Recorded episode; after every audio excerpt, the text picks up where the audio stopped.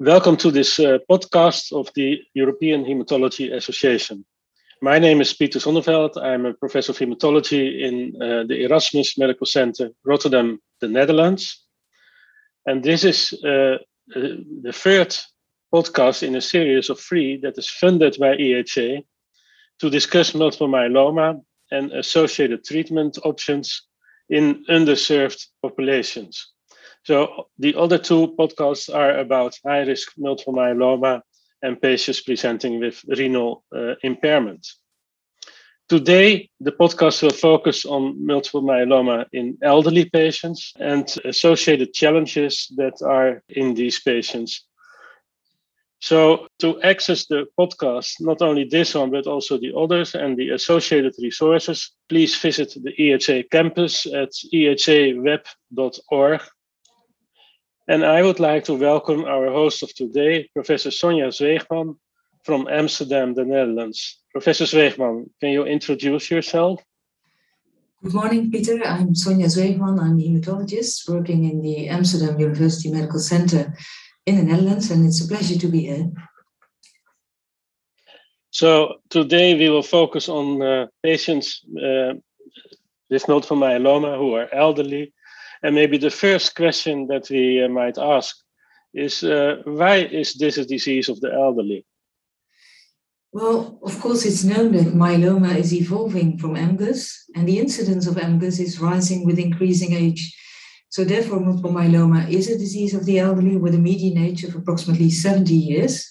And the incidence of multiple myeloma is approximately 7 per 100,000. But even with the same incidence, the number of older multiple myeloma patients is expected to rise sharply. Well, firstly, because uh, we, we know, of course, that there's an aging population. So currently there are approximately 0.4 billion persons over 70, but that's expected to almost triple in 2050. And secondly, um, well, fortunate, we have more active therapeutic options, leading to an increase in the overall survival also for the elderly, and therefore the prevalence of the disease will increase. So more elderly patients with this uh, presenting with this disease. Does it also have implications for the treatment? Is the disease more difficult to treat in elderly patients, or should it be treated uh, different?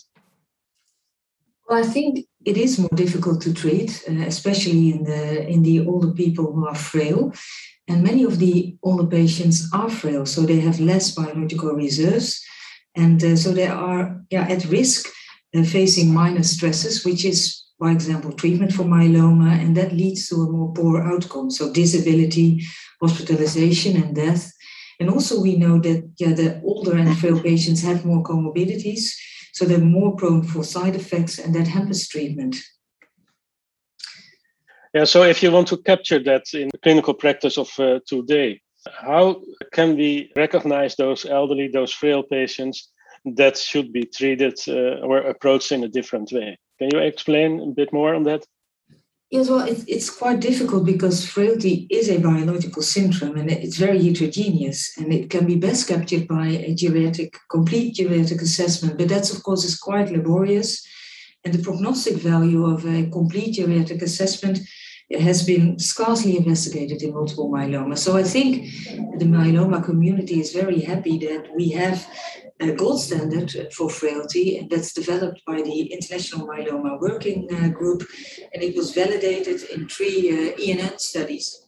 Now, in those uh, three Italian uh, trials, it was found that age, the comorbidities, and the impairments in the activities of daily living and in the instrumental activities of daily living were associated with overall survival. Now, and based on the strength of this association, a score was assigned, and that led to the frailty index. And it was developed in three studies of approximately 800 patients. And it was also found that that frailty index was not only associated with the overall survival, but also with progression free survival, the treatment discontinuation, and the non heme toxicity. Now, the index has been validated in several studies, so um, that's, that's uh, a strength of the uh, International Myeloma Frailty Index. And furthermore, actually, we showed in our HOVON studies that the frailty index also identifies really the biologically frail patients. So the frail patients who were identified using this index had less muscle mass uh, being investigated by CT scans and, and function. And they also had more mental and nutritional impairment. So it's validated and it's reflecting really biological frailty and it's prognostic for not only overall survival but also treatment discontinuation and non-heme toxicity. So it's a very valuable uh, index. Yes, and uh, but maybe I, I may ask: uh, Is it also easy to apply in, in practice, daily practice? It's quite easy to imply. I think it, it costs approximately uh, five minutes. Of course, um, you need to determine the activities of daily living and the instrumental activities of daily living together with the patients. But there are several apps available for that, and the hematology app can be downloaded, and uh, it's very uh, uh, easy to, to use and therefore to implement in clinical practice. Uh, also, just um, well in the hospital while you're seeing those patients. Thank you. So, if we move from uh, diagnostics to treatment, these elderly patients, these frail patients especially, what is the right way to choose the treatment? What is the, the better treatment for those patients? Uh, well, we have to uh, admit that the, the evidence from clinical studies is, is scarce uh, because often uh, the older patients are not included in clinical trials because of uh, strict exclusion criteria. So often they have too many comorbidities to be included in, uh, in such studies. And also, maybe they are too frail to participate in all the study related procedures. So, also, patients might choose not to participate in clinical studies. And, and we can rely actually on only three prospective trials that were specifically designed for intermediate fit and the frail uh, patients. So, in the intermediate fit, the Italian study group was the first to develop a study investigating lenalidomide dexamethasone, and I will come to that in a minute. And we with HOVON were the first to develop a study that was specifically uh, designed for frail patients using the IMWG frailty uh, index.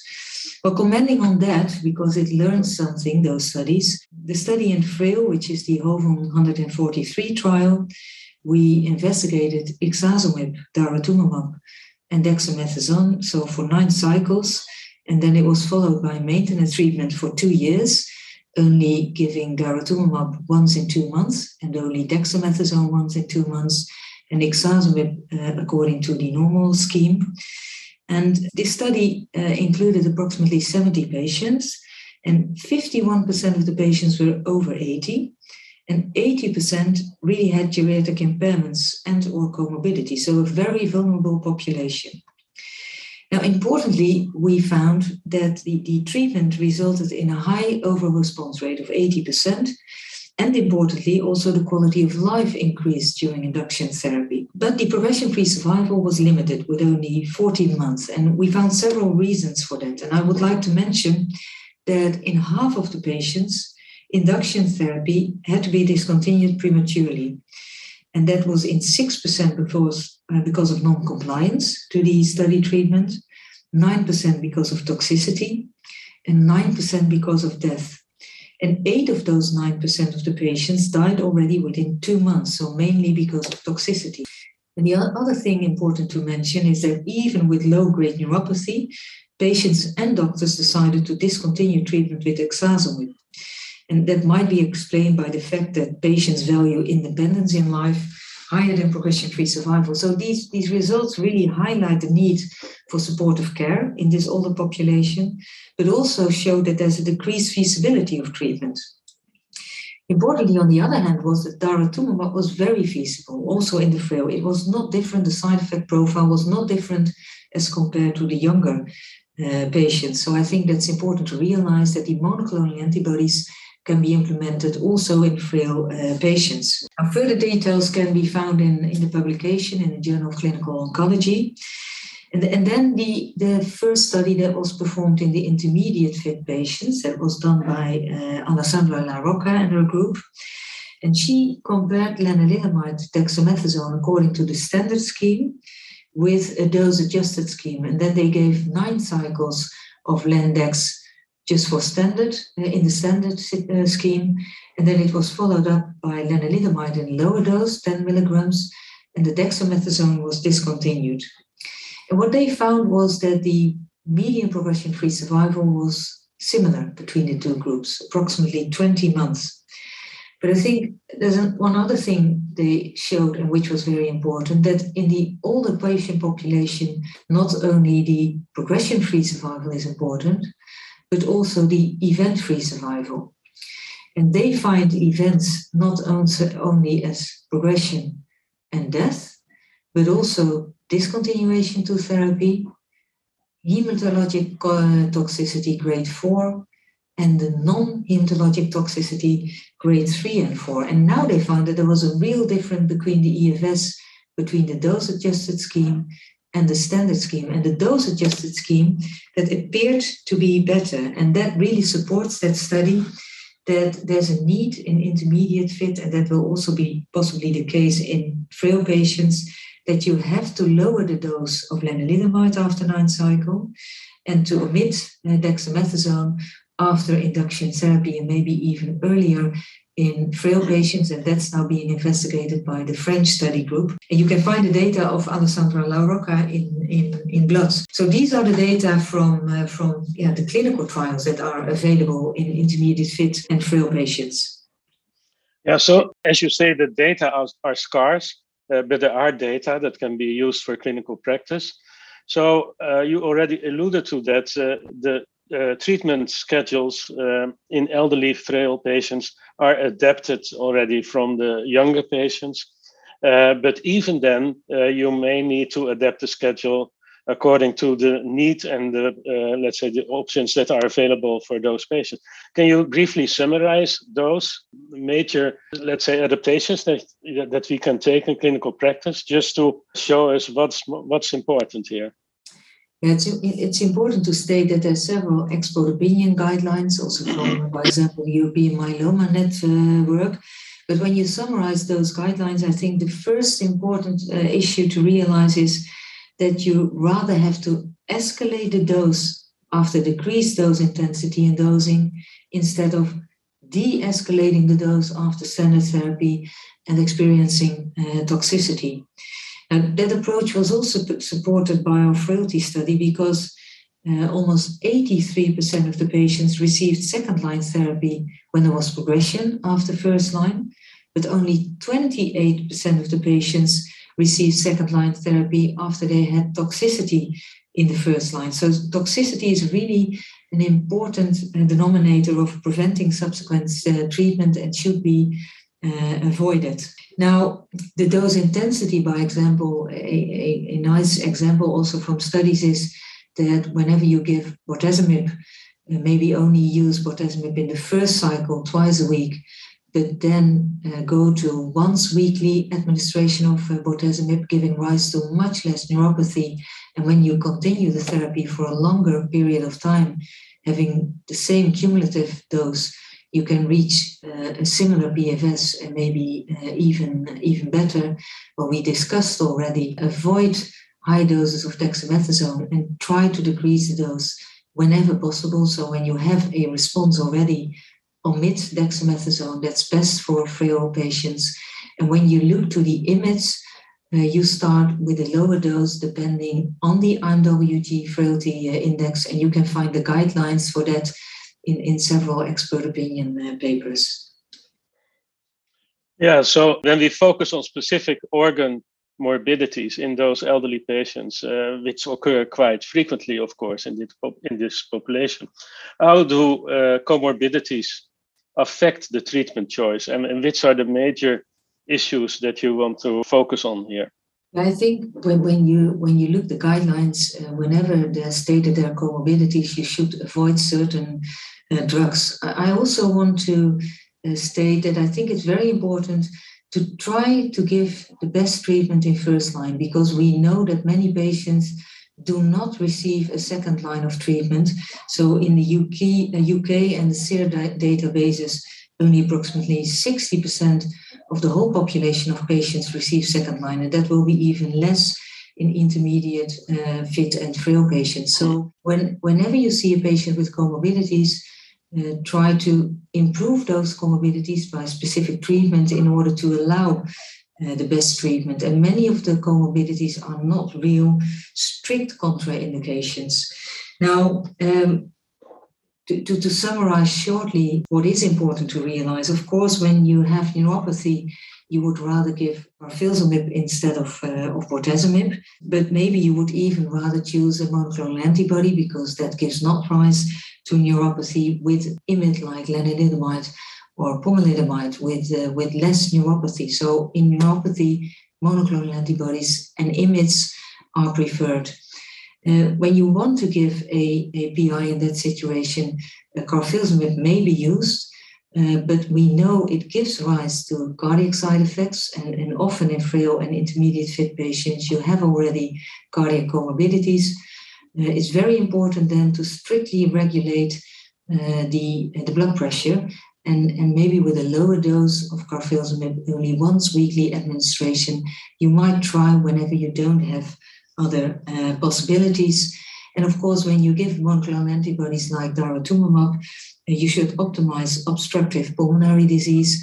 Uh, but I think it's not a real contraindication. So you might contact a pulmonologist in order to try to improve on that and then try to give uh, monoclonal antibodies because we know that the implementation of monoclonal antibodies in first line uh, really increase the median progression free survival and, and the overall survival of uh, older patients with multiple myeloma. So, hearing all this and, and all the precautions that you describe, uh, I could imagine that it is necessary to uh, see these patients quite frequently during the treatment. Uh, what's your experience uh, with patients coming to the hospital? Yeah, uh, even even even during COVID, uh, we saw those patients in in the hospital because it, it's very difficult to capture by phone what the functionalities of those patients are. And when you see them walking in the hospital, you know much more in one minute than, than only after having video consultancy. Of course, there might be a role for wearables in the future so that you can measure what patients are doing. Uh, so and then they they might not have to come to the hospital. We see them quite quite often. Of course, whenever patients feel reluctant to come to the hospital, often you can look at home administration of drugs, and and you might choose uh, for a complete oral uh, regimen. But of course, then uh, often you omit very effective treatments like uh, like monoclonal antibodies. So a, a combination of home administration, uh, choosing oral options, and discussing with the patients whether that's a, whether it's a problem to come to the hospital or not, uh, might uh, guide choose the choice uh, for your therapy. So, if you treat a patient, does it have an implication for the quality of life? I could imagine there's the toxicities that you described, but there's also maybe improvement of the disease. Please, what's your opinion about that? I think it's a, it's a very important question because we always talk about uh, intermediate fitness, frailty, and then losing quality of life because of the treatment. But what we showed actually in our HOVON trials in intermediate fit patients and frail patients, both, uh, that the quality of life did increase and not only statistically significant, but also clinically uh, significant. And, and we will do uh, more uh, investigations uh, to that. But in, in general, quality of life did increase. Of course, quality of life may decrease uh, during uh, treatment because of toxicity. So it, it's very important to minimize toxicity and, um, and, and capture that as soon as possible to adapt the treatment. Uh, the only thing we found in our studies that neuropathy is a problem and that, that might evolve during treatment, also with, with drugs like ixazomib, even with low-grade neuropathy uh, patients uh, choose to, uh, to, to, to, discontinue the therapy because they might value independency in life over uh, length of, uh, of life. So that's important to discuss with your patient. But in general, there is an increase also in quality of life, and we have to remember that. So we are uh, entering a new era of treatment in multiple myeloma with many novel, novel drugs and approaches. Um, but I could imagine that we also want to make those available to elderly patients, but also maybe that it requires specific studies for the elderly patients. Uh, can you briefly discuss with us what are the specific needs for studies in the elderly population?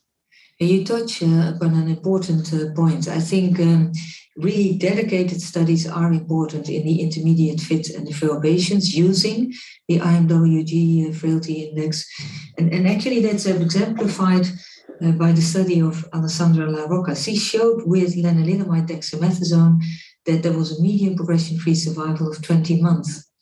Now, when you look to the MAIA trial, comparing lenalidomide dexamethasone as a standard treatment with daratumumab and lenalidomide uh, dexamethasone, uh, in their standard treatment arm, the median progression-free survival was not 20 months, but 35 months. Well, that might have to do with more experience of the doctors with the regimen, but it also indicates that the patients who are included in non-transplant eligible trials not specifically dedicated to intermediate, fit, and frail. That, that contains another uh, patient population than the really intermediate, fit, and frail population. So there's a real difference. There, there are more fit patients in such trials. So, so that's important. The, the other thing is that we should use the IMWG frailty score in those trials and not only do retrospective analysis using the simplified uh, frailty index. So now the simplified frailty index replaces the ADL and the IADL by the WHO performance score. But there's a, a big difference between those because the first are being investigated or being defined by the patient. And the WHO performance status is being defined by the doctor. So that's really a difference. And that was found also in the studies using the simplified frailty index, because when you look again to the MAIA trial or to the Alcyone trial, they did, and also in the first trial, they did retrospective analysis. And even in the frail and the intermediate fit population, the outcome was much better. So that indicates that there's a difference in population between the simplified index and the IMWG frailty index. So we should use the gold standard in those uh, trials. And the third thing I want to emphasize is that we should power the studies enough also to investigate the subclassification of frail patients because we found in our frail trial that even in a group of IMWG frailty defined patients, the patients are very heterogeneous. So you have patients who are defined frail because of age alone, so they are over 80. You have patients who are defined frail because of geriatric impairments. And the third group are the patients who are defined frail because of age and impairments. And the progression free survival was hugely different. So it was 20 months for the patients who were defined frail based on age alone. And it was only 10 months in the patients who were older than 80 and had impairments. So we should develop trials in which it's possible to investigate what the impact of the novel treatments is in those subclassified frailty uh, groups in order to improve the outcome of frail patients because I'm really convinced that we will succeed in improving the outcome of frail uh, patients. There are many novel treatment regimens that can be applied, but they should be a little bit more personalized. So dose intensity less and dose adapted. But I also think, Peter, that the bispecific antibodies are really worth investigating uh, also in the intermediate fit and maybe even in the frail patients. So I foresee a beautiful future for frail and intermediate fit patients. Yeah, so I could only agree with that. But the last question of this podcast Are there any specific plans for studies in these dedicated uh, subgroups of elderly patients? Well, there are many plans uh, globally, and uh, and uh, hopefully we can we can combine our efforts to investigate the novel bispecific antibodies against, I think, the best treatment available now for all the patients with multiple myeloma, and that's the combination of daratumumab with lenalidomide and dexamethasone, because that results in a median progression-free survival of over 60 months. So that's unprecedented. So I think that's standard of care. Uh, so that you can investigate whether it's possible with less toxicity to reach uh, a similar outcome and maybe an even better outcome. Uh, and the other thing we can do in the intermediate fit and frail patients is to see whether we can implement treatment free intervals for those patients because you already touched upon the fact that uh, toxicity of the treatment can, can also hamper quality of life. So, whenever it's possible to have a treatment free interval uh, where is remaining the efficacy, that will be uh, also a plan in the frail patients with multiple myeloma. So for frail, maybe such an approach. For the intermediate fit, move on to the um, novel bispecific antibodies and uh, maybe even CAR T cells. So this is the end of this podcast. Professor Zweegman, thank you very much for the guidance that you provided in this uh, very difficult uh, group of patients with multiple myeloma for diagnosis and treatment. Thank you again. Thank you for the invitation, and it was a pleasure to be with you. Have a nice day.